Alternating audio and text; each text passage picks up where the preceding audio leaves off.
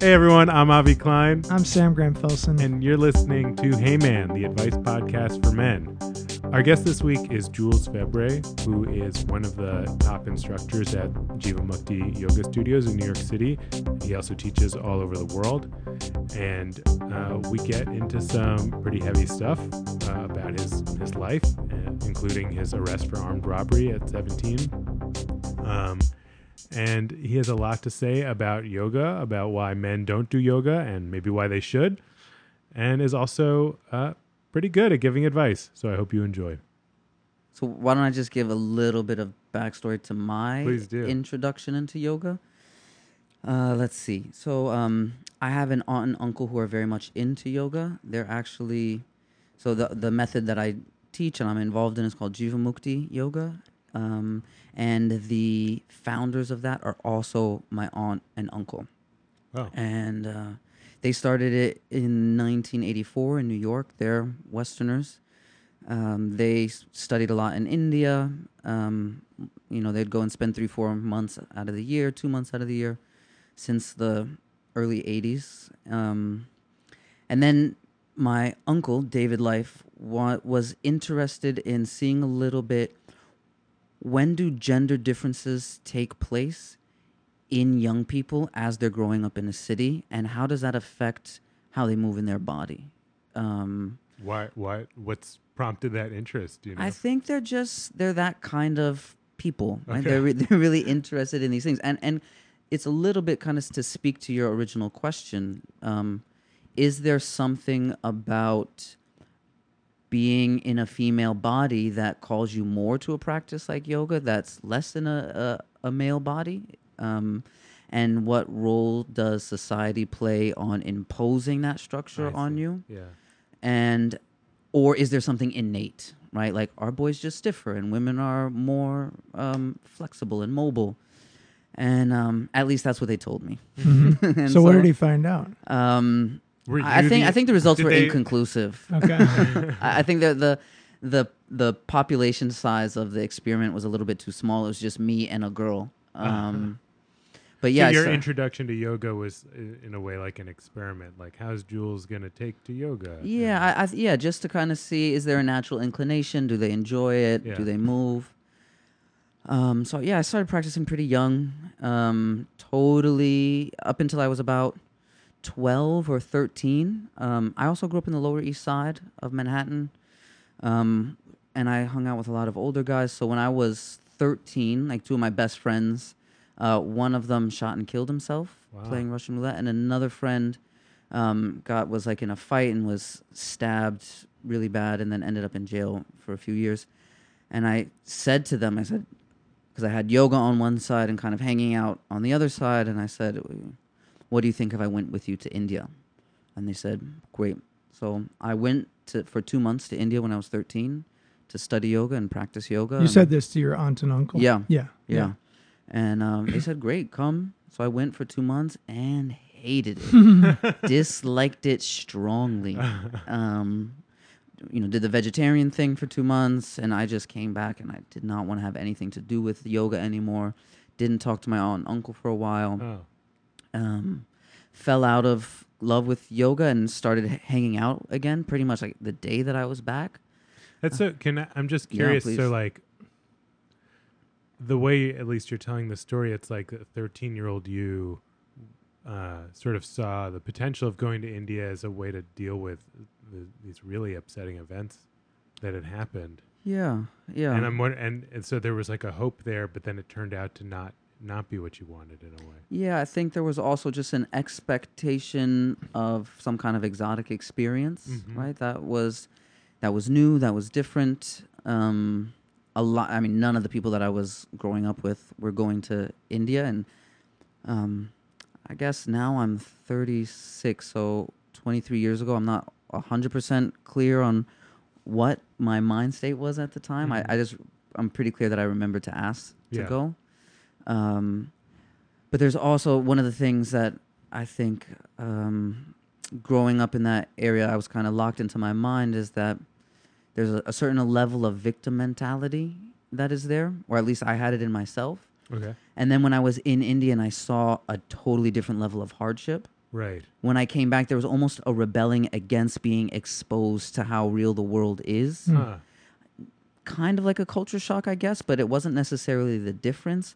It was almost as if I couldn't kind of put the two together. Um, since there has been some reconciling, uh, Yeah. I've been back to India many times and had many other experiences. But um, yeah, I think that there was originally this this feeling of, you know, I thought I had it so rough, and I thought my life was like, ah, don't you, can't you see what's happening to me? And then I saw what was Uh-huh. happening to other people, and I was like, oh, It's is almost it- like I'd kind of rather like go back to feeling like a victim a little or something. Right, yeah. I mean, there's a there's a certain safety net in that, Totally, right? I Because totally know what um, feels like. Yeah. it's also easier for people to relate if you're the one going through the suffering.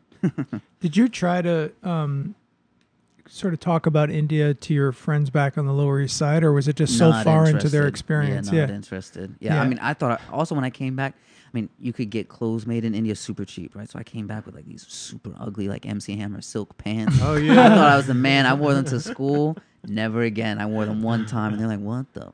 That's f- are you hilarious. Yeah. Everyone has. I feel like everyone has their um, middle school outfit fiasco story. Yeah, uh, I, I wrote a novel, and the first chapter is about a kid who buys this um, outfit from the mall. We grew up at the same time. Mhm. I, I, I grew up in the city in Boston, um, Okay. but the style was the same. Mhm. Early early '90s hip hop style. yeah, totally. And I bought this outfit. It was a total disaster. Is this a re- that- that story in your in your novel is based on a real life? Oh uh, yeah, yeah, for Yeah. sure. I tried to find it in my parents' basement when my book came out for publicity. I couldn't, I couldn't find it. But um, no photos, no, No. documentation. no, sadly. Um, but but uh, but yeah, it's just I'm I'm just trying to um imagine. It must have felt kind of lonely to have had this kind of um really unique experience, not really have anyone interested in it. And uh, did that contribute to you being like, forget this, I want to move past this, and just like come back to my Um, life in the Lower East Side, or I, th- uh, like what was that transition like? Because Yeah, I- I think it wasn't so much of a transition as it was a subtle process of understanding that uh, diversity of experience was key, yeah, and that I just realized that I was giving this blessing of having a diverse experience, where a lot of people didn't have that diverse experience. And even the thing that I thought of as diverse maybe wasn't as diverse as I thought it was. It was Mhm. just a little bit different than the norm and it's something that still um, guides what I do now if I'm teaching. Diversity of experience as a tool for understanding ourselves in relationship to others, because if unless we know more about others or other situations, other places, the ability to learn through relationship is a little bit limited, hmm or you you know in some cases severely limited, I guess. Can you give me like a practical example of, of what you mean so I can grab on I can understand better? Sure. Um, so I would say uh, I started an organization called Fuller Circle Mhm. that works with young people that are transitioning out of foster care, right? So, um, and if you look at some of the numbers for people who are coming out of foster care, it's like the men that are incarcerated, something like 70% of them at some point have been through the foster system. Um, and then they are then trapped in this cycle of uh, relationship to an authority who runs the place that they live, the place that they work, and it's all very confined, literally and um, I guess socioeconomically. And one of the main points of what we wanted to do was bring them, bring this population of people on a trip. And um, so we just had a small group of seven, seven young people from 18 to 22, and we went to Martha's Vineyard. And one of the most exciting, like at the end, we had a recap. One of the most exciting experiences that everybody said was just re- really just riding the ferry, Hmm. right? Like being on a boat.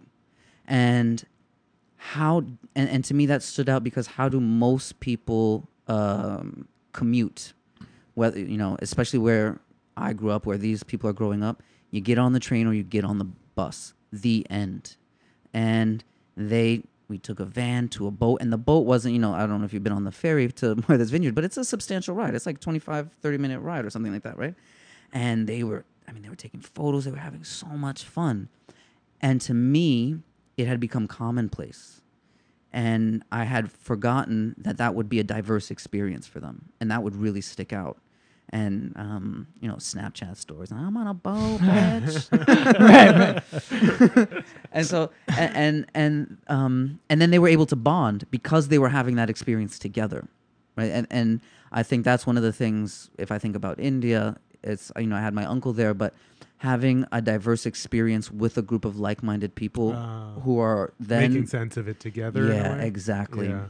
Yeah. So um, I don't want to give spoilers to our listener, so I'll Yeah. let you tell tell the story. But um, I mean, in a in a simple narrative, it would have just been you grew up in the Lower East Side, you went to India when you were twelve, your life changed, you became you know this spiritually grounded, peaceful, peace loving person. But that didn't happen. So t- take That's us back into the into the chronology. Yeah. Um, I just, I also want to preface because this is a um, an advice podcast of some sort, right? um, and sometimes if I if I am talking to people or I'm doing an interview or in this case a podcast, sometimes the idea of giving a backstory ends up just being my story, and there are these certain milestones. Yeah. I, I when I'm telling these stories, I want to caution myself um, to to recognize that I'm telling a narrative, and that sometimes I get locked into that story, and I love telling the story, and then I you know start to get all into the details. But when I reflect back on it, maybe the details aren't quite as I remembered them, and that I also have to remind myself, I guess, as part of my yoga practice, to not get too stuck in my story, right? Mm-hmm. Because I think this is one of the things that kind of held me back to go back to the India thing. Like, oh no, I'm a kid from the Lower East Side. I got it rougher than these Indian kids, and then I see the Indian kids. I'm like, oh fuck. Right. And So I just, I don't know. I, that intrigues me because I don't know. I, since I'm a therapist and Yeah. people are often stuck in their stories, so th- you're sort of saying like, so just to have a little skepticism about the story you're telling. Even though your story is like a very inspirational, positive Yeah, story. even if it's a positive Yeah. story, even if it's a good story, even if you think you did something really nice in that story, yeah, even if you learned a lesson from it, chances are a, a good portion of it has been recreated by your own mind to suit whatever things that you enjoy. And um, and even if it is super clear, I, I really caution myself and when I'm talking to people about being so identified with that story. Um, my my one of my teachers, also my uncle David, um, he often jokes that when people introduce themselves, they're like, "Oh, do you remember me? I came to your class ten years ago with a shoulder injury." I mean, people will s- equate themselves with an injury, Mhm. whether it's a psychological injury, whether it's an emotional injury, whether it's a physical injury, um, or with a high point. And I tried to kind of take a little bit of a view where the highs aren't really the highs and the lows aren't really the lows, and and if we could move a little bit m- away from that structure, we might have a little bit more freedom. Could That's you- a great point. Yeah. Could you just describe, you know, for me, it's like when I imagine that, I think Mhm. I'm very um, in my, like, married to my story. Yeah. um, and when I imagine it, it, it feels very, like, destabilizing. And it's like, well, if I don't have that, what do I have? Yeah. And I'm just sort of curious what that feels like when you're describing, if, if you're not totally in it, I just, what is that like? I think I think it requires the ability to be at ease with ambiguity, Mm-hmm. which a lot of people are not. They like things to be clear cut. This is who I am. Um, I, I guess kind of it's it's a little bit um, I don't know a, uh, an used trope these days of of saying that um, I am I I first half of my life I create an identity. The second half of my life I defend my identity. And so it's okay. So you like the color green, great. You're stubborn. You're a Taurus, also great. Like, and and I think there is a lot of comfort there, definitely, like you said. Um, but I prefer a little bit more the gray spaces, and I uh, a little bit more mystery. I like I like mystery. uh, I my um, meditation teacher, who we've actually had on this podcast, um, I was telling him that I was really struggling with writer's block, mm, trying to write my second novel, mm, and um, and we got into this conversation, and I and I was telling him, you know, I, I feel so bad. I'm an author. I should like, am I really an author if I've only written? Am I really a novelist if I've only written one book? mm, Shouldn't a novelist be somebody who wrote two or more or whatever? right. And then he's like, "Why are you identifying as a novelist? Why can't you just be somebody who writes Right. Yeah. in yeah. addition to doing other things. And I found that so liberating. Just like Mm. I'm somebody who writes in addition to doing other things. Like I'm not just a, you know, like I don't have to put this label Mm. that puts all this added pressure on me where I'm like Sam the novelist, you know? Yeah. It's part of who I am. Yeah. If there's a story, then there's a very clear definition of what you have to live up to, Totally. Right, Yeah. right. and you create a, your own pressure cooker, so to say. yeah. All right. So, So, get back- caveat, we under, we're gonna be, Oh, right, right. That was a Like total. to but we still want to hear the story. yeah, because there's a part of me I was like, what? And how did we get to this place?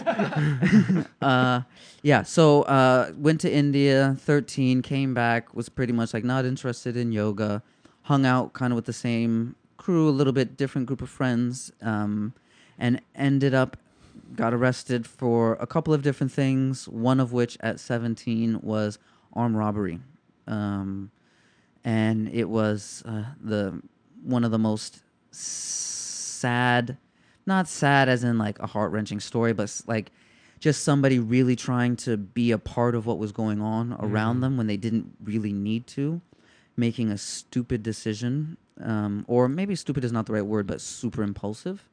Um, I got with two friends at the time, and we robbed a a residential building, like in ear eleven o'clock in the morning, Hmm. two blocks from where I lived. Without, I mean, as far as criminology goes, this is under the category of not done well. yeah. And um, it was just impulsive. They called me up. Do you want to do this? I was like, yeah, sure. I had been part of other happenings, let's say, at the time, and um, and it was a you know it was a relatively serious crime. One of them had a gun. Um, Did you have Did you have a weapon? I didn't have a. You were just with. I don't. it? Yeah, I don't think I had a weapon. I, I might have had a knife. Mhm. I don't remember. Um, and yeah, it was it was a it was an intense moment. Um, I got arrested and ended up getting sentenced to five years probation, which is the maximum amount of probation you can get, and then after that sentence would be jail time, right? So, um, I guess the the a little bit behind the scenes story is that after I had gotten arrested, I don't know how many times you've been to Central Bookings or like downtown 100 Center Street, but right, so you get arrested and they take you to the precinct, right, whatever precinct you've been arrested at, and then they take you down to Central Bookings, which is on Center Street, and uh, they put you in a cell where there's maybe depends on the day, right, but uh, 30 dudes, 35 dudes in a cell, probably not much bigger than this room, which this room should comfortably hold maybe 10 Yeah, people. this is Right. about 15 by 15, I would Yeah. say. so a, a room a little bit bigger than this with like 30 guys and people are there for all kinds of reasons, right? So somebody didn't pay their toll on the train or they got picked up for smoking weed or they stabbed somebody. And they don't separate teenagers from grown men. Well, they only separate if you're 15 or younger. okay. Got right? it. So okay. I'm just at that yeah. cut. and um, for our listeners, I'm not the biggest guy you've ever seen. Um, They can follow you on Instagram. yeah, but I'm yeah. aerodynamic, let's say. and um, I just remember sitting in there and thinking like this is this is not really the place that I wanted to end up. This is not what I wanted to do. And I had I still had the yoga background kind of floating through my mind. And there was just all of a sudden um, there's this uh, kind of I guess you could say it's like a chant song thing that we do at Jivamukti that's a little bit based on the Saint uh, Saint Francis of Assisi, like that chant, "Lord, make me an instrument of Thy peace." Uh, where there is hatred, let me so love. So, something like like make me an instrument of Thy will. Whatever Thy may mean doesn't have to be um, have any kind of God connotation. It could be a higher self or an abstract sense of universe. And this chant just kept going through my mind. And I was like, oh, you better think some tough thoughts, buddy. We're going to be here for a while. Um, my public defender said I was looking at three to six years. Um, but this verse just kept coming through, kept coming through. And I realized that um, all the things that I had been seeking validation, a sense of belonging, uh, a sense of accomplishment, um, recognition from a group of peers or elders, all of that uh, that I was trying to get in this world, I uh, of hanging out and taking it by putting other people down. I had access to the whole time through yoga practice. And I decided in that moment that no matter what the outcome was, that I was going to dedicate my energy to yoga uh, exploration, whatever that may be. Um, so luckily, I didn't have to serve jail time other than what I had already gone through the system for. Um, I wish I could also say that it ended there. I have been arrested a few more times after that um, for simple things like smoking weed outside and, and things like that. And um, but since that day, I just dedicated my time to yoga. And I was also sentenced to this program called Andrew Glover Youth Program, which is a probation center, which I later mentored at, teaching mathematics, like tutoring, and then went back and taught some yoga programs there. Um, yeah. Um, I have so many questions. One one thing that um, was just going through my mind as you were telling telling the story was um, just that the little I know about yoga, there are some similarities between um, different yoga practices and mindfulness practices, and um, and there are there's an ethical uh, underpinning to both, which is non-harming, and Yes. um, and in in Buddhism, um, there's there's this kind of uh, philosophy of uh, sort of remorse being a good thing and Mm. guilt guilt not being such a good thing. right, healthy regret. Yeah, and um, I but but also like uh, you know, I imagine you've spent thousands, hundreds, if not thousands, of hours of you know doing poses in silence, sitting in silence, having tons of time to reflect, and you practice um, the ethical framework of non-harming. I know that you're a vegan and you practice non-harming in other ways. Um, can you have you struggled with guilt or remorse and and and um, what's that been like? What's that process been like? And how has how has the practice how has yoga helped you get Yeah, Get- do you get do you know this guy Richard Rohr? The he's a R O H He's a uh, R O H R. Yeah. Yeah. what Is, you it- Yeah. is he a monk? Yeah, he's a Franciscan monk. Yeah. Yeah. he has a place somewhere in New Mexico I or think. something. I, yeah, I, I think I've heard the On Being interview with him. yeah. Yeah, yeah, yeah. Yeah, I, I think on that interview he says something about like he prays for one humbling experience every day. And that was so cool to me because a humbling experience is for me when you when you thought you knew something and it turns out you didn't. Hmm. And I think the extreme of that is an action which you would regret later. And or you have some remorse for. And I definitely have quite a few of those that come to visit me in the wee hours of night or right when I think meditation is getting good. um, and I, I, they definitely come. One of the things that I try to remember is that something that my one of my teachers and also my aunt Sharon is that in any given moment we're really trying to do, we, we're doing the best that we can. And in retrospect of course there's always like well i could have done better. Maybe but maybe not because in that moment you're working with the consciousness you had. Yeah. and if you also recognize that the people are making that who are you see as making mistakes around you are doing the best that they can in that moment then there's a certain amount of like Ugh, you know um, I, I could have done better in the sense that now that i know i can do better and uh, I, I, I try to let that guide me a little bit more than you're such a fool Right. I find it. Uh, I've I've heard that too. I mean, um, this is it's very Eastern advice. That Mm. idea that that or or it's a, just an Eastern mentality. The idea that people are doing the best that they can because the Western mentality is always like, no, you're not. yeah yeah yeah Right. You're lazy. What are you talking about? That's Like, usually the common response. Yeah, like, yeah. I'm like, somebody's like, Yeah. you know, this person just got me mad. I'm like, all right, well, you know, they're doing the best. And I'm like, no, they were not. Yeah, exactly, exactly. and and so I was super resistant the first time I heard Yeah. one of my meditation teachers say, you know, everyone's just doing the best that they can. And the more I reflected on it, because especially the people that really pissed me off, I'm like, no, they are not doing the best.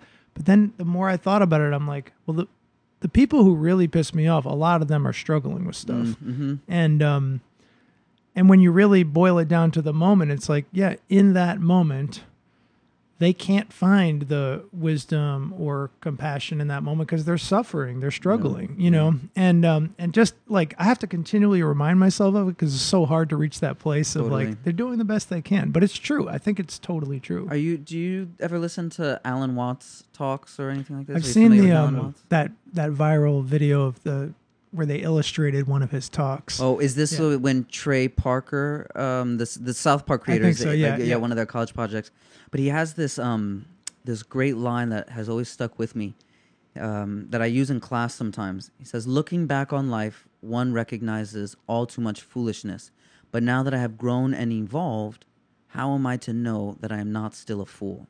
Mhm. Right. So if I look back, I have that regretful, like that moment where I like cringe if when I remember. But who knows? Maybe in ten years, I'm like, oh, remember that yoga phase? That was like that was wild, man. like I don't know. I think I'm grown now, but Yeah. Right. I have a long way to go. Right. Um, when you teach, um, I know that you you also teach um, uh, young adults who have been caught up in the criminal justice system yoga, Mhm, right? mhm. Um, is there is there open mindedness about it? Resistance? W- w- what's that? What's that like? How do you and how do you get through? Yeah. Especially like there's so much stuff that I think people not familiar with Eastern practices consider woo woo. Yeah. So like, how do you translate it to people who aren't familiar? Um, I don't know. I, I think that one of the one of the challenges is that there's always a little bit of both.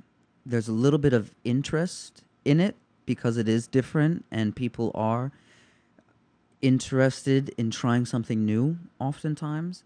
But then there's this sense of having a storyline. I'm a tough guy or I'm a tough girl and this is a little bit expressing too much vulnerability for me. Soft. Yeah, this is soft. Um, Can we can we just talk for a moment about why yoga is soft? uh, yeah. uh, so I don't know of many other things where a bunch of people who don't know each other dress up in stretchy clothes and bend over in front of one another. right, Like right, that just doesn't happen, and that's not. That's not. All right. Uh, posturing is a big part of every culture, Yeah. right? How you present yourself to others, and how you present yourself to others will dictate how they treat you for the most part. Whether it's right or wrong, you know, leave that for the experts who comment on YouTube videos to decide. uh, but the way that I dress and the way that I carry myself will often dictate how people treat me. And so if I walk around with a hypervigilance of that, which is often happening in these communities, where there is constant projection of strength so that nobody messes with you, and then somebody gives you a physical instruction that you might not understand um, cognitively, but there's something that just below that is telling you, uh oh, that's like that you're asking for trouble if you take that pose. Um, you're asking for trouble if you're with a group of people and you know this person is in here for fighting, this person is in here for hurting somebody else, and now you're gonna, you know, take child's pose. like, nah, that's soft. right. that's soft. Um, and because it's only soft in relationship to wanting to be hard, right? So it's not soft compared to I don't know what's that thing where they give you a massage in the water. You know what I'm talking about? Where they just drag you through a water. to give you a. It's like shiatsu in the water. Okay.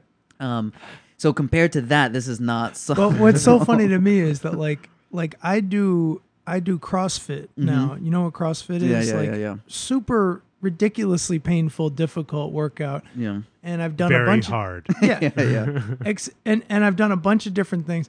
But I, I I've taken like two yoga classes and I'm like this is way too hard. I can't Yeah, do this. yeah, it's yeah, too yeah. painful. Well- and it's funny that cuz to me I almost associate yoga with being too difficult. I was, I was thinking about that, and I guess I was because I I would like to have a yoga practice, but it is also really hard for me, and I think that's that's me been too a barrier. I, I really want to do it and and it's funny especially for me because I, I i have the patience to sit on a cushion for 45 minutes almost Right. every morning it's Mhm. like why can't i get over this barrier to yoga and we've talked about this a little we I wonder think we if might it's have to do a yoga class together. Yeah. The three of us will- we'll have to do a yoga class. But on one the of the video things I was I was thinking about is like it's much easier for me physically Mhm. to tense my body. Yeah. You know, like I don't and like weightlifting is sort of like that and Mhm. that feels sort of comfortable.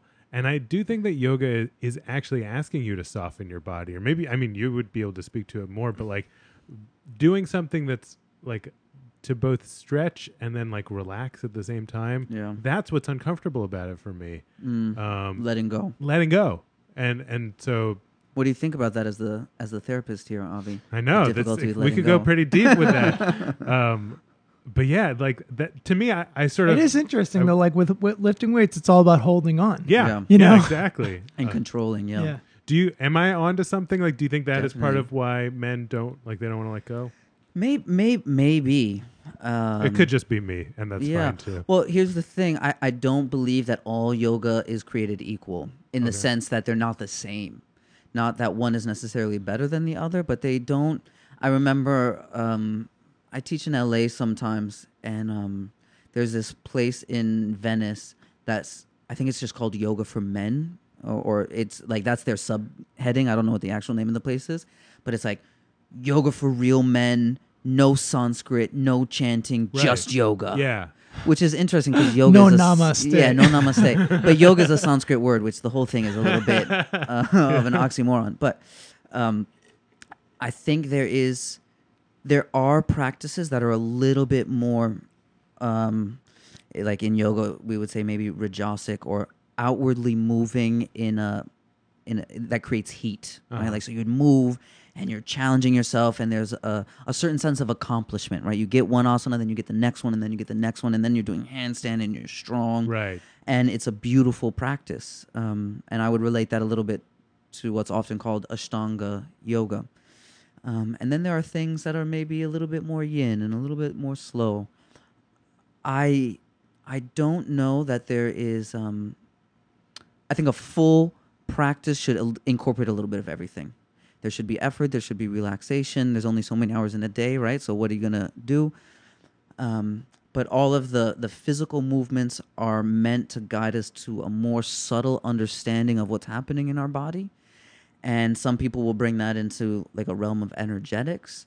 But if I'm more aware of how my physical movement affects my emotions and my ability to communicate with people, then I'm probably going to be more aware of how my actions affect people. And I'm probably going to be more aware of the internal dialogue that is constantly going on. Um, so, I, I feel like we're dancing around the question a little Yeah. bit. Why don't we just say, how come there's not men in yoga very much? Sure. Like if I teach a yoga class in general, like if let's just say if there's a hundred people there, it's not gonna be many dudes. It's gonna be maybe ten. This is a funny thing. Like, you would think just like dudes would do yoga because there's To so many women. women, around. Like, Yeah, it I- really well- must be intimidating if, and, and a lot of like w- beautiful women too. So it really Yeah. must be intimidating to men if they're still not doing it, right? Yeah, I, I think there's definitely there's definitely a stigma that it is um, that it's not masculine. That there's something about it that's not masculine. But there's even more than that. There's something about it that's emasculating. Right. It's feminine. It's feminine Yeah. and feminizing. uh-huh. that somehow men are not okay with that. Um, but I don't know. I mean, we could go into what are the what are the cultural um, impositions that men have to go through that make them feel again this sense of hypervigilance to like control their masculinity. I think there's even this movement with um, what's this guy's name, Jordan Peterson, who's like Yeah. trying to reclaim Yeah, masculinity we've talked for yeah, about men. him yeah, we know all about that guy. Yeah. Yeah. I don't know how much I how how I feel about that. We're not feeling him very much. Yeah. Well, can I can I flip it a different way? I guess Yeah. uh, sort of going full circle, Mm. and, and we probably there's so much I want to talk to you about, but we should probably get to the advice soon. But um, so you've had like a lifelong experience with this, right? And sort of introduced to it as a kind of gender experiment. Mm, And I wonder, let's say let's say yoga is a little feminizing in some way, or, or brings you connects you to um, something that we might name as a, a feminine side of yourself. Mm-hmm. what's that been like for you? Do you think that's true? And and maybe that's a nice thing. you know? yeah, I would say I I would flip it a little bit differently. Excuse me. And I would say that um there are certain aspects that are a little bit more equated with feminine energy. Mhm. Creativity in in the overall sense of like even creating life even though men take part in that there is this feeling like the seat of creation is feminine. And I think the dualistic approach to this idea of creation that there's masculine and feminine and that we're trying to bring the two together is a little bit of an immature way to see the whole thing. That there's a quite a large spectrum, and that if I think about why I don't see a lot of men in yoga, is because they're not in touch often with things that seem what we might consider feminine, but actually are an innate part of just being alive, of, of the human experience, one of which is caring, one of, of for ourselves and for others, of having, um, I mean, we, we see it in fatherhood, we see it in sometimes what we might consider the blue collar worker whose main job it is to create something but it doesn't get turned in that way. It's called construction. It's not called building a home for people you'll never meet. It's it's it's pretty cool. Um, if we can kind of flip it and say, what is our relationship to the earth? Now, if you want to call Mother Earth, fine, but I don't think that's necessary. And so when I look at what my practice is, it's how do I refine my relationship to the earth, which is all things manifest which is a huge job. And you know a lifetime if you believe in multiple lifetimes multiple lifetimes. How am i refining my relationship to the earth? And that happens in my diet. That happens working with people who i don't get along with or i don't agree with so i'm not living in an echo chamber. That happens with um, you know I, I remember i would go back at when i first started teaching and i go to the street where i grew up and some of my friends would be like, "Hey, look, it's Mr. Stretch Your Nuts." I'm like, "Oh," and still they're like, "Oh, you still doing that yoga shit, bro?" Like, yeah, you know, sometimes. And um, but some of them come to class, and Uh-huh. some of them enjoy it, and some of them have looked at what does it mean to be a vegetarian, and some of them have looked at what does it mean to not be so harshly critical of themselves and not break things so much into this is obviously masculine and this is obviously feminine. And um, that's what i would say to when i when i speak to guys it's a little bit like i'm on a plane and somebody says what do you do? Everybody wants to know what you do and i say yoga. And usually the response is oh you know i'm not that flexible. It's a little bit like uh, you know i, I want to come to class but i'm not flexible. It's a little bit like saying i want to go to the gym but i don't have muscles. Mhm. it's like, but that, that's why you go to the gym. That's why you come. and I think people just being invited into a, an atmosphere where they know that it's not only feminine, not only masculine, opens up the conversation a bit. So I want to, um, before we move on, I just want to ask you specifically about veganism. So I, um, uh, you would not consider me a vegetarian. I actually don't go around bragging that I'm a vegetarian because I, I still do eat eggs. I don't feel good about it. I know that it's hypocritical, And fish. and, and I eat Yeah. and I eat. I do all the stuff that fake vegetarians do, right? Kick um, children, you know, exactly. just the regular things. um, but uh, but like one of the things that that I've talked about um, before on the on the podcast is like when I started when I stopped eating uh, mammals, let's say, or, Right, or right. animals that aren't fish or eggs. Right. Um, like it, w- it was hard for me because so much of my friendship with um, with other dudes revolved around like having a barbecue or whatever. So I wonder, like, um, and you spend so much time, you know, again, traveling the world. You're teaching classes that are mostly women. A lot of the other yoga instructors are, are women. You spend so much time in this feminine environment. But um, I imagine it's not like you've just like said sayonara to all of your friends that you grew up with. You still probably have connections to them. yeah. Wh- What is it? Um, and, and like you said, uh, some of them are are open to and interested in yoga and come to the classes and everything. But like just with veganism, for example, um, like is it was it a struggle for you, or is it still a struggle for you just to not be able to break bread in the way that you used to, and like not be able to like go get the chicken that you liked at the old place Right, with your right, right. friends, like, and does that? It, because that just feels like in a microcosm one of these things where like um for a little while like i, I felt insecure like i was less of a man almost because Mm, like i mhm. wasn't eating the meat with my bros you know yeah, what i mean Yeah. so did you struggle with that Yeah, I, I'm going to answer two questions because I kind of left alone one of the questions you asked about introducing yoga practices to this group of people in probation right centers. right right And I kind of I lost that that thread a little bit. Um, But w- we did a six week program or an eight week program at this Andrew Glover Youth Program. And uh, I was teaching yoga, and we ended the last day where I cooked a vegetarian meal for everybody. And I said to the guys, why don't we all go out together and get some, buy the groceries, and we cook it together. I, so I went with two of the young guys, and we're in this grocery store, and one of the guys is like, what the fuck is that? and I was like, that's broccoli. and he was like, what? I was like, nah, nah, nah, nah, nah. I don't, because I didn't tell them that was gonna be a vegan meal. He was like, nah, nah, nah. I don't eat. I don't eat. I only eat meat.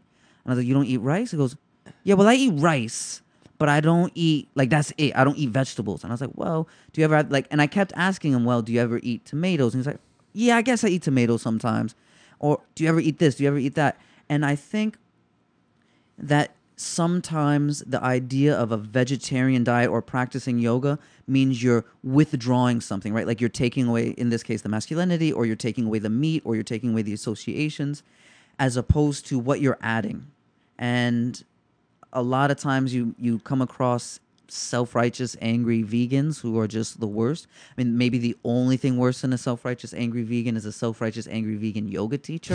I mean they're like in your like you got to practice at 4 a.m um, and eat prunes. I don't know. It's, it's a little bit harsh. And i never once met my friends was like you should Right. do this or that. I just said hey i'm going to this really cool restaurant. Do you want to come and then they're like, oh, they don't have any meat on the menu. It's like, oh, well, why don't you just try getting something else? And there's a little bit of this um, up and down now that a lot of time has passed. I gave myself as a when I graduated high school. Um, just before I graduated high school, this this guy transferred into my school, and even though I had known about vegetarian veganism, I was like, that's not for me. He was a graffiti writer. He was super smart. I really respected him, and it turned out he was vegan. I was like, oh, it's not just for old hippies who you know live at the co-op. And I thought, you know what, I'm gonna go. I'm gonna try this out. And um, so I did introduce it to other people through just trying to be a super cool person, like easygoing, not judgmental. But when I'm in a yoga class, it's a different story because people have come to ask me for my opinion on different ways of being. And in that setting, I'm a little bit, there's a little bit less ambiguity there. And especially if I respect somebody's intelligence, then I definitely challenge the way that they're living because the point of being aware of how your big toe moves or the this idea that you brought up Avia of um, contraction versus letting go that's great when things are easy but when things are not convenient that's when integrity comes into play. If you only stuck by your un, what you thought was important when it was easy then that has nothing to do with moral belief really or integrity. That's convenience. And um, i think when i approach it from that point people have a tremendous amount of respect. Because i'm not trying to impose my will. I'm trying to create a dialogue that has some form of intelligent discussion about it. Not that vegan is right and meat eating is wrong but what are we doing? What are we doing together? How are our actions affecting each other? And are you being somewhat lazy with your decisions? And can you uh, at least acknowledge that? I have a lot more respect for saying you know you know i know the facts the figures. I've seen all the videos and i'm still kind of making these decisions a little bit more so than somebody who's like you know don't ruin my meal Right. because there's that feeling like if I only knew the truth, I might have to change the things that make me comfortable, and I'd rather I'd rather feel uncomfortable and change. Yeah. Hey, man. I'm 25 years old, and after a choppy start to adulthood, I finally found my footing, but the ride was rough. Halfway through college, my parents divorced. Part of the cause of the divorce was my dad's complete mismanagement of his finances and the major arguing that ensued between my parents. It also turned out that he couldn't afford to pay my tuition at a private college. I ended up leaving and slowly worked my way up in a startup, and despite having minimal technical skills, now have a good paying job and live completely independently from my parents. My mom and my younger brother have not fared as well. Before my parents' divorce, uh, we were financially very well off. Uh, my mom worked, but more as a hobby than a career. Now she's scraping by on much less than she's used to, is isolating herself, and seems very depressed. My brother, who's two years younger than me, has not handled the divorce very well or the change in our family's fortunes. He's still in college despite going for five years and is essentially a C plus student with a with a major in comparative literature at a lower tier liberal arts college. Harsh. My dad my dad has since righted his ship, is back to making more money, and despite paying for five years of my brother's college, has never once offered to send me back to school or help in any way. I'm really angry. I'm angry at my dad for screwing up our family and for not helping me. I'm angry at my brother for being a selfish asshole, and I'm angry at my mom for being a doormat and wasting the rest of her life. I also feel loyal to everyone. I see them all the time. I'm often talking with my brother and offering him support. I just want everyone to be okay, but they're not, and I keep carrying the bag, listening to my mom and brother, eating shit while out to dinner with my dad and his new girlfriend. I don't know what to do, but I know that my intense anger is super distracting. I feel sick a lot. I'm always tired, starting to feel like my work is suffering. Help. Signed, Angry in Astoria. Angry in Astoria. Yeah. That sounds like actually a cool punk band. Angry in Astoria.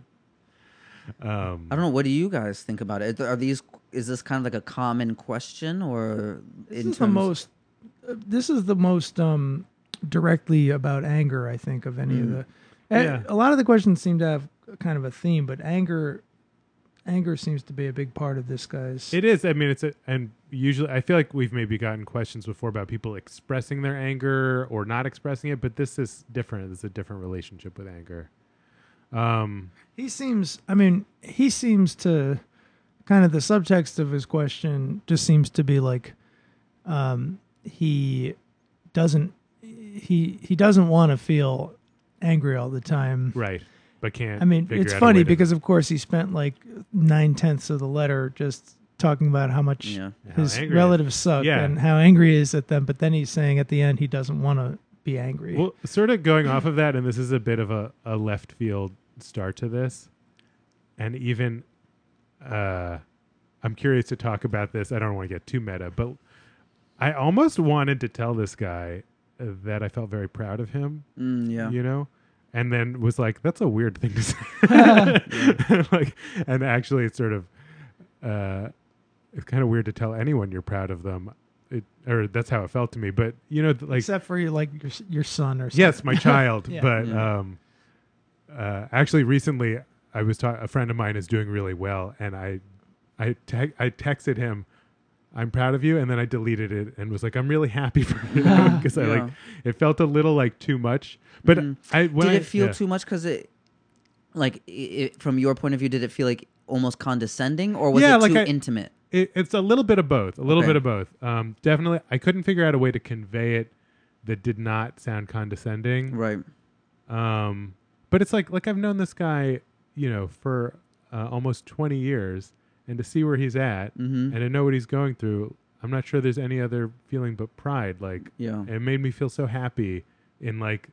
To I have to say, this is definitely one of the things that I think, if I'm gonna gender stereotype, Yeah. that I think is lacking in my experience with men, my personal experience with Yeah. men, and what I see happening around me is the inability to honestly acknowledge the achievements of others Mm. without it being competitive. hmm I think that is really. I know it's super hard for me, Yeah. even with people who are close to me to say like you know what the thing that i admire about you the most or the thing that i think is great about you or this is what i'm so proud to see you doing and achieving hmm that doesn't end with like you know a slap on the back and be like dude you're fucking crushing it bro Yeah. like it, like it's not that Right. it's something else that is a very clear and specific acknowledgement of what that person's strengths are yeah. that is so severely lacking in so much of the communication that I've experienced. Yeah, I, and this is a, a vast oversimplification, but I have, I have a son, a very young son, uh, and a very an even younger daughter, Mm. and um,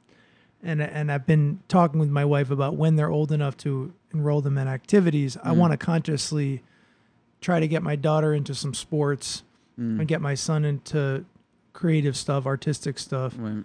and um and and I guess like it just seems like the way I actually had an artistic um family, so I was enrolled in art stuff, but all of my friends are doing sports, and that's mostly what I wanted to do. And you know, Right. most boys grow up um, their main activities are sports where the goal is to like competitively crush somebody. Yeah, yeah. And I th- and again, this is a total oversimplification, but like um, when when girls are enrolled in dance classes, it's not to say that dance doesn't have its competitiveness too, Mm, but the point of dance is to be expressive. It's Mm. not to beat somebody's ass. You know what I Yeah, mean? Mhm. And uh, so I do But I know it's some pretty ingrained in us. hardcore Yeah, female dancers that beat all of them. Oh yeah, of course, of course, of course. But anyway, I Yeah, think I I, think it's saying. so you know it, beyond just sports. It just it, obviously it is so ingrained Yeah.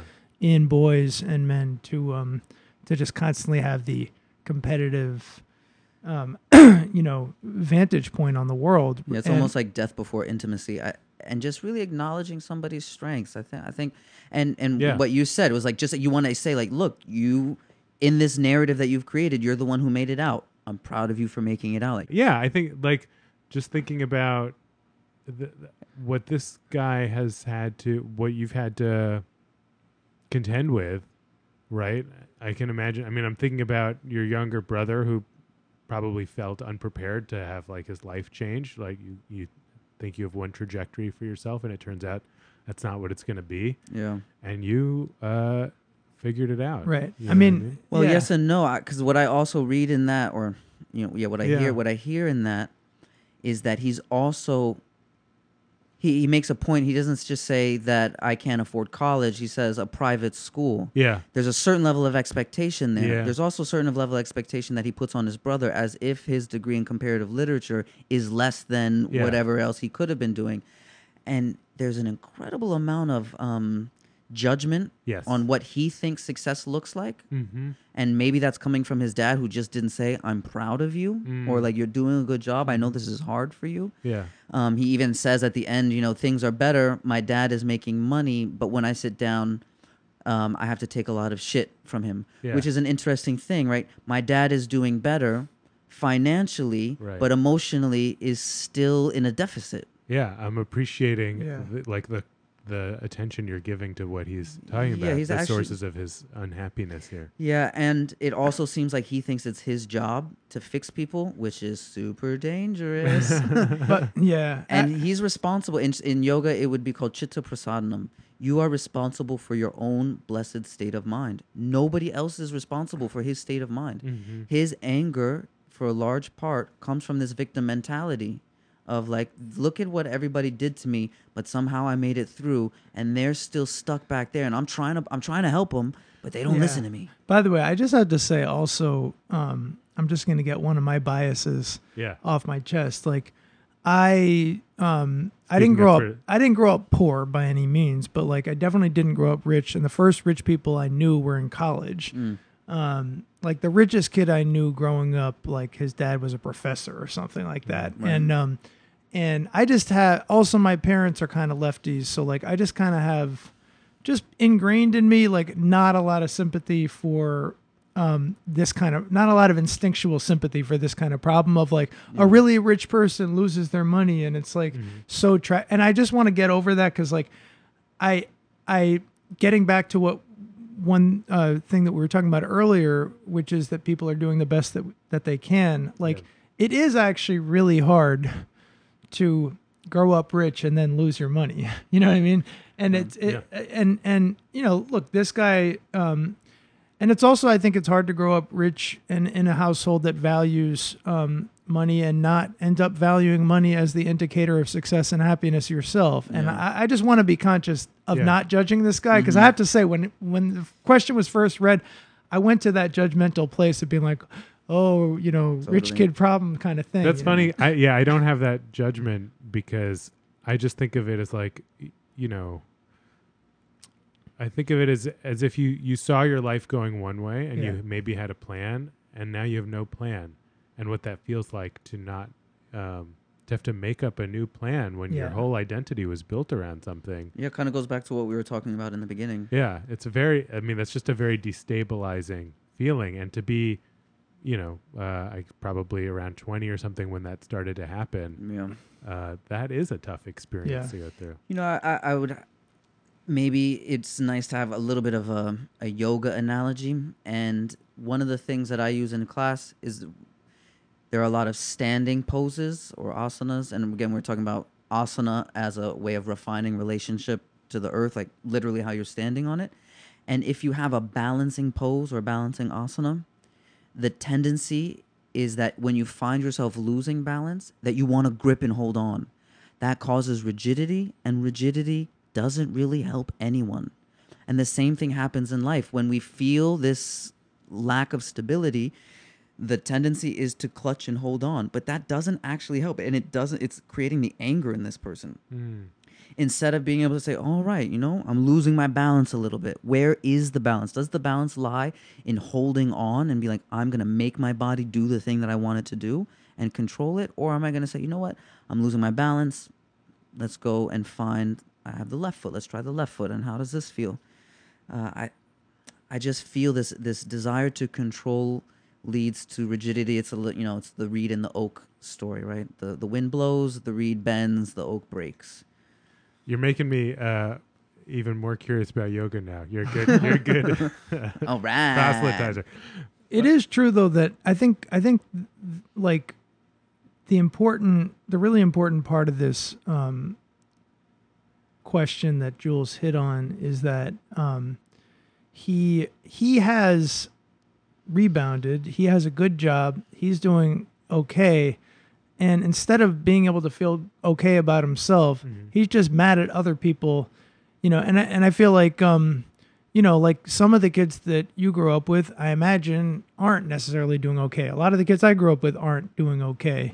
And um and it's funny because I I mean I actually relate to this a little bit. Sometimes I get mad at the ones who aren't doing okay, but then when I stop to think about it, really I think what I'm doing is just having guilt of the Yeah. fact that I succeeded and I made it out uh, of a place that like other people didn't and I feel guilty in some way that I succeeded. I wonder if like Something really he just of like feels kind of guilty. guilt. Yeah, he Yeah. feels kind of guilty that his brother and mom aren't doing that well maybe. I don't know.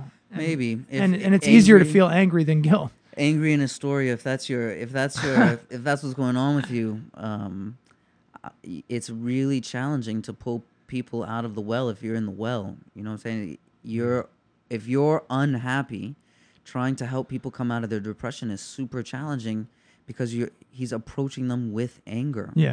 Mm-hmm. and that is not a great basis for communication.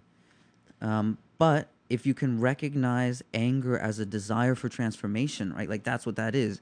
His anger is a devi- is a devi- desire for change, and what is a healthy recipe for change is maybe where we started out, where you said like maybe not angry in Astoria needs to be told that we're proud of him. Maybe his mom needs somebody to say, you know what?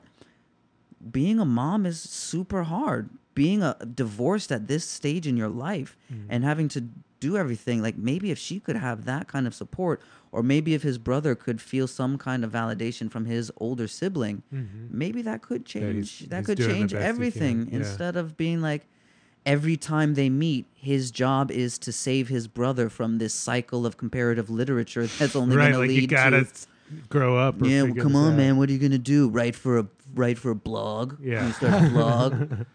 It's funny. We we um uh our guest last week uh is the author of this book, uh, this new book called Range, and um I don't know when this is going to air, but our A couple weeks from now.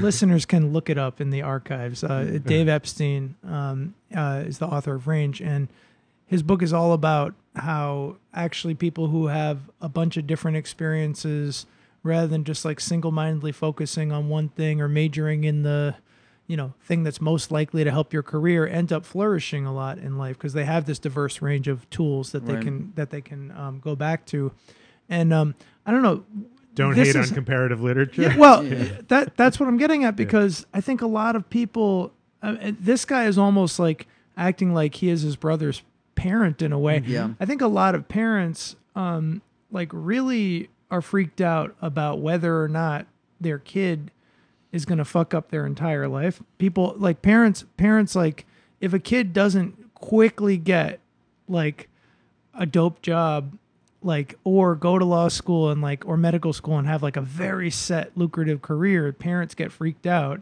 and in this case the sibling is getting freaked out and it's like there's this almost lack of trust that people will be able to find their own way and that that's why i really like what you said earlier just about like um I have to continually remind myself of this. Like, you can't, you cannot, um, like, bend other people or shape other people into the way that you want them to be. That it doesn't work like that. And, And you have to have a definitely not little trust in people. Definitely, not with with force. Yeah. I think there's there's a lot. Like the more I sit with this question, the more I'm like, wow, there's there's a lot here, Mm. and um, and so I I do I just sort of like want to extend some compassion to the complexity of this situation, and and because it, feels actually very naughty. Break it to me- down. Break it down a Well, little like, okay. because it, it was a long question. It was a was long a question. long There's a lot to question, dig yeah. in. Yeah. Well, so okay, I almost asked you to if you could you read that again. I was like, no, it's too long. Give us the clip we can notes. yeah let's well let's let's sort of like review the the facts of of it here's a guy whose family broke up right his parents divorced while he was in college um, Which probably how much of the population can relate to that? 50% Right. yeah over 50 i think Yeah. 51 is that right yeah but um and and they didn't just break up because the the parents grew estranged they grew estranged because of another traumatic thing in their family which is they lost their financial solvency Which probably a lot of people can also relate to. Definitely, definitely. Um, and so then he responds by basically growing up really quickly, Mm. quicker than he expected to. Right? Um, he goes and gets a job, and he does. He like that is the thing that I feel proud about him for. Like because I know me at twenty, I'm not sure what I would have done, but that he got a job and managed to do well enough that he's he's living on his own Right. um, is so admirable.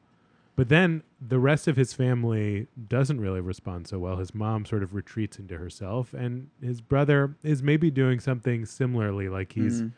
um, just kind of like floundering at school, moving along. Right, five years in college, he hasn't graduated yet. C plus average is not. He's not really taking school very seriously. His dad, meanwhile, moves on with his life, gets a new girlfriend, starts making money again. Um, and and I would just I'm just thinking about like for example with his brother, I'm thinking about what it's like. His brother is struggling and gets help. He's not struggling and gets no help. Um, Mm. doesn't get rec- like he doesn't get recognized for doing well, but the person who's struggling gets recognized. Like that never feels good, Yeah. you know. Um, and your mother, who's supposed to be like someone who looks after you, right? And here he's at this sort of like tender age when you're you're starting to really feel like an adult. Suddenly he's worried about her. He Mm. has to. He feels like he needs to look after her. Mm. Um, I'm just that's the. I think there's even more we could keep going into, but that's a lot to be sitting with as a 25 Definitely. year old. Yeah. So I understand. I would. I even understand just feeling pissed that that's what's on your plate right now. You didn't. You didn't ask for that. You know, Mhm. and it's. It seems like an understandable reaction to be like, I don't want this to be happening, yeah. and and that makes me think a But little thi- bit of grief. Yeah, You know? the, but the key, I think the key is that he's already understood. He ends the letter with saying something like, um, I recognize that I am constantly filled with anger and that all my interactions are colored by it. yeah.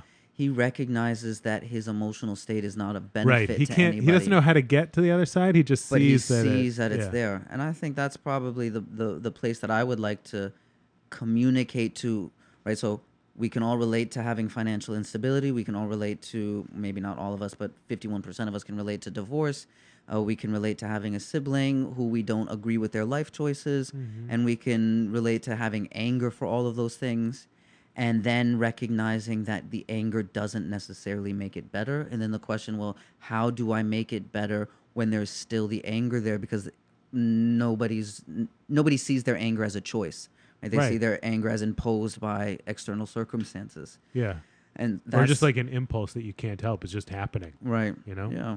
So I don't know. The Do you think anger is is a choice? Do you, do you think you have a choice to stop being? I Angry. think I think future suffering should be avoided.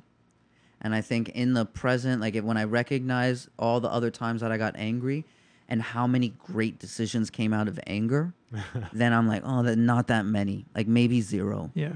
And then I can, at least in the moment when I feel that the anger is there, I don't know that I always have, in the moment, I don't always have the choice to be angry, but I have the choice to act on the anger. And I can just say, all right, this is, this confrontation is going to a place where anger is going to cause a really bad decision. I need a little bit of time from it. and that is a little bit what he's saying and, and that's kind of where i would take it like take some space get your mind in order a little bit do something at the risk of sounding cliche like do something for yourself that would allow you f- to feel open enough that the next time you're with these people you can be receptive to their suffering without you judging where you think they should be in mm-hmm. their life mm-hmm. and just relate to their suffering. Uh, because compassion is very dynamic. Mm. It co- come with passius from the past tense of suffering right? To suffer with also means one you have to recognize the suffering of another but that's not that's only 50% of the story right? So if i see somebody who's hurt their leg on the street and i said i hope you get better. That's not a compassionate act. But if i see somebody who's hurt themselves and i act to reduce their suffering that is an act of compassion. And that is the relationship that most of us want to have with our families is one of compassion. So if they're suffering then where do i what is my role in helping to relieve that suffering? Not changing them. Mm. Right, Yeah, so I think he those are the- he's those are helping the- them by changing them. yeah, and that's a totally different thing. I'm not saying get down in the well and like, oh my gosh, isn't your life terrible? My father divorced you, isn't that? Yeah. Like, no, like, all right, I see that you're having a hard time. I see that you're suffering. I could be angry, and I do have some anger around that. But you know, what can we do to help alleviate this suffering? What are the productive actions? And that's one of the things that I ask myself when I'm in communication with somebody who's making me angry. I try to ask what is it that they need in this moment because finding out what somebody else needs and then acting on that usually brings me out of the self-centeredness of which I associate anger with. So I completely am on board with everything you're saying, Mm. and um, but I just want to try to play devil's advocate for a second and speak up for the the tough love approach, Mm. and um, because I think a lot of people listening will be like, "Well, I'm sorry, but you know, like." Sometimes people just need to hear the truth. Like that mom needs to get her shit together, and like the son needs to give her the, the honest truth, and like the brother needs to get his shit together, and like Right. what's like if, if it's all compassion and just kindness and softness like isn't isn't he just like giving them a green light to continue their negative behavior etc and I, I guess what i want to ask you jules is um, as a yoga teacher i imagine there are times where you're working with um, a yogi a practitioner who is um, not applying him or herself, not going to the place that you want them to go to. And maybe it's because they're struggling inside and just have a lack of energy or are depressed or whatever it is. How do you deal with those moments? Like, like, do you ever have the like, no, no, no, no, I'm not going to lay off here. I'm going to push you to keep that pose and go even further with it, even though you're in pain. I'm going to Yeah. push you, push you. Yeah, I, I think my, my short answer to that is yes, I definitely do. And I would also point out that the relationship, hmm. I have been given given permission to do that. Right, right. And this sibling and son has not been given permission Great by point. anybody to do mm-hmm. that. Mm-hmm. So I think the the the power dynamic is a little bit different. I would also reflect back to something you said before about feeling like you made it out of somewhere. And I have to constantly remind myself that until, let's say, for the sake of a, a yogic perspective, until I'm enlightened, I'm unenlightened. Right? So until I get to that place, Yeah. I'm not there. And so I haven't I haven't really made it and and the the the, the steps although they have added to some creature comforts, they're it's there's so much further to go for me. And in this case again with I just love angry in a story. I really I, I really like that. Um I'm reminded of a Jiddu Krishnamurti. Do you know Jay Krishnamurti? He has this uh, line that I really enjoy. He says, It's no sign of health to be well adjusted to a profoundly sick society. And I just have to keep going back that all of the things that he's upset about are accomplishments within mainstream society that they see as the goal, right? Which, if I go to another place, um, like if say if I'm in Taiwan, there is multiple generations living under one roof. It is no sign of success to live on your own necessarily. In fact, you've turned your back on your family if you live on your own, or you've joined Western culture if you if you do that. Um, most places, you are responsible for taking care of your parents at a certain time. Yeah, maybe it's a little bit sooner than later, but um, nowhere does does any parent sign a contract that says I will take care of you forever. And I think for the tough love approach, I would agree totally that there is always space for a tough love approach. But in this case, I would say tough love approach would be just cutting that off, cutting the things off that frustrate you. If it's really that serious, you don't talk to your mom, you don't talk to your brother. You do the things that you feel like you need to do and get finish getting your life in order. Hmm. until the anger subsides. By the way, what mm. there's been a lot of good anger quotes, and I'll just add one of my own. One of my favorite writers is Virginia Woolf, and mm-hmm. she said something to the effect of, "Nothing beautiful has ever been written when the author was angry." Mm. And um, and you know, I was like, I well, what about? I'm like, what What about? about Bukowski? well, actually, I was thinking to myself when I heard that, when I first read that, I'm like, well, what about Baldwin? I mean, he, mm. so much of the power of his writing seems to come from anger. And then I thought about it, and I'm like, no, if you really read Baldwin, you can tell that the power of his writing comes from love. He may about- be yeah. he may be animated at first by injustice and anger, but he has to get to a place mm. Where he can summon up, you know, Right, something more more powerful. Yeah. Yeah. Um. And uh, so anyway, Yeah, I think. I mean, this is all. These are all really helpful perspectives, and I'm not sure there's anything. There's no like advice, advice that this guy is going to get. It's more about like, what are you going to do? Well, I think I think the closest thing to concrete advice that that Jules offered um, is really making sure that he takes some time for for himself and like you know I, I mean it, it literally Yeah. could be something as much as like go I don't know go to India on a yoga retreat go relax go do something super relaxing and Yeah. feel like you know like you're making good money you're, you're doing okay for yourself like take care of yourself for a little while and- something physical. I would s- I would recommend do something. I something. love that idea. Yeah. Go in, go out in nature, maybe. Get in you your know, body. yeah, Get in yeah, nature. See Yeah. something that's awe-inspiring. Recognize how insignificant all this shit is. Yeah, Yeah, there, there are two. One of the things you said, Jules, you didn't mean it this way, but like, uh, you know, like until I'm I'm at my destination, so to speak, I'm still in the first place, and it's like playing the shrink for a moment since I can. Uh, one, I kind of wonder if some of this stuff started before any of this happened. You know what I mean? Mhm. That that this is like sort of the role in your family that you're so drawn to. Like, Yeah. I might be curious. It might help you relate to it differently, just to sort of be like, why why am I occupying this role right now? Mhm. Um, and seeing seeing it as my job to be the savior. Like maybe that didn't start. yeah. That's- maybe, that's maybe one it's thing. Been the savior. Yeah, and Oh. then the other is like, like when you really think about who he could be angry at, Mm. um, it sort of dissolves. Like who? I mean, like the further back you go, maybe maybe you could be angry at your dad for like screwing up your family life, but like obviously that's a complicated Mm. situation. I'm not sure it would really hold up. And really, you're just angry at life that Yeah. life threw this at you. Yeah. Um, and it's kind of getting displaced onto particular people. Like if they get it together, life won't be the way it is, but it is the way it is, you Mhm. know. And and again, uh, like I said a little while ago, to me, there's a little bit of you might be able to relate to this differently if you grieve the fact that life is not turning out the way you thought it was a few years ago. Mm. You know, like there's like there's when we mourn something, we accept the loss. You know, Mhm, that's feeling yeah. the sadness that comes along with it, which allows us to move on. you know? Um, Yeah, that's an important point. By the way, I, uh, before we wrap up, I I just want to make a confession, which is that um, I definitely in my own life have been struggling with anger a lot lately. uh-huh.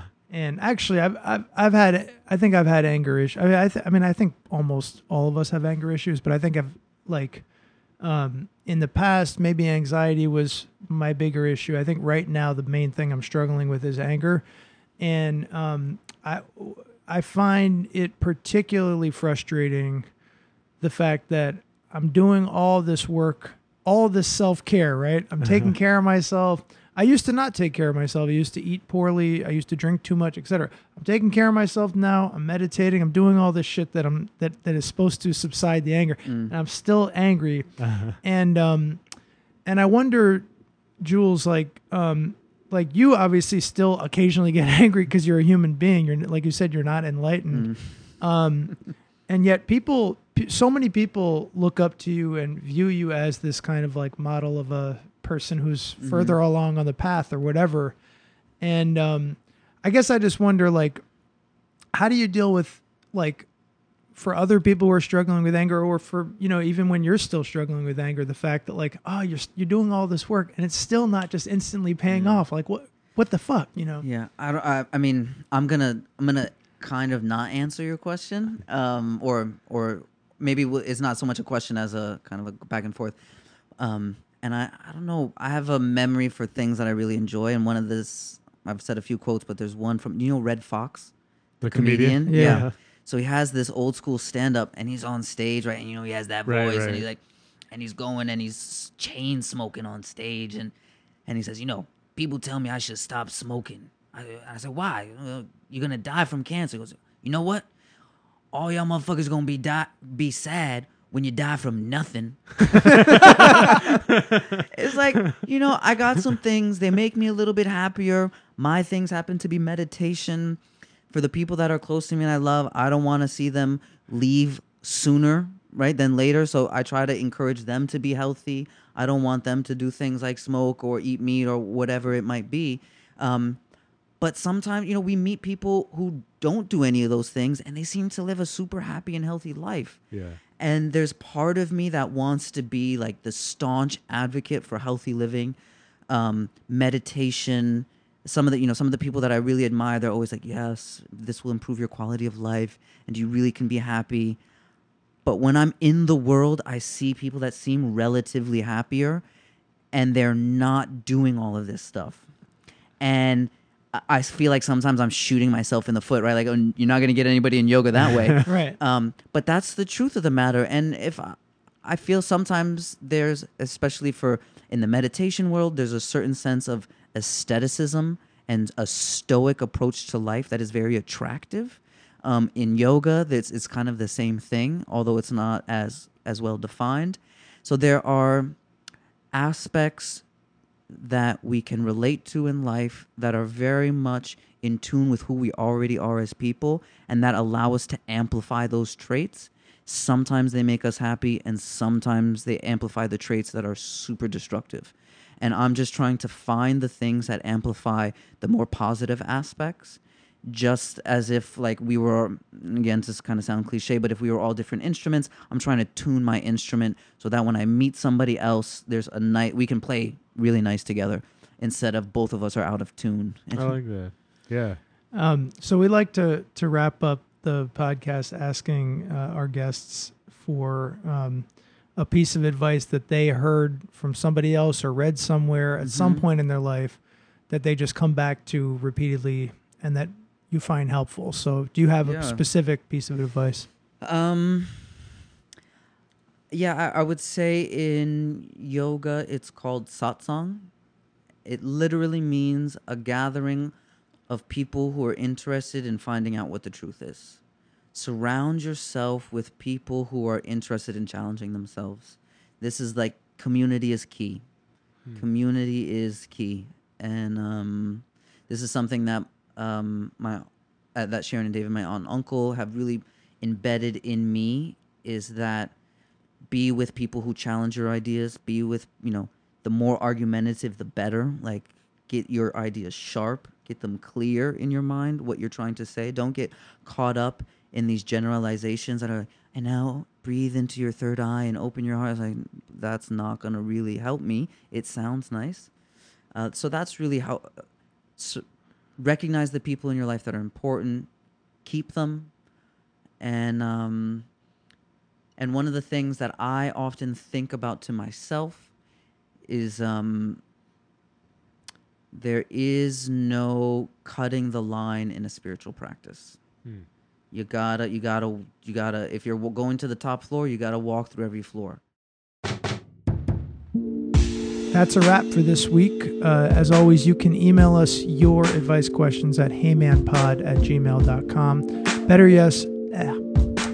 That's a wrap for this week. As always, you can email us with your advice questions at heymanpod at gmail.com. Better yet, shoot us a voicemail with your question 917 426 4326.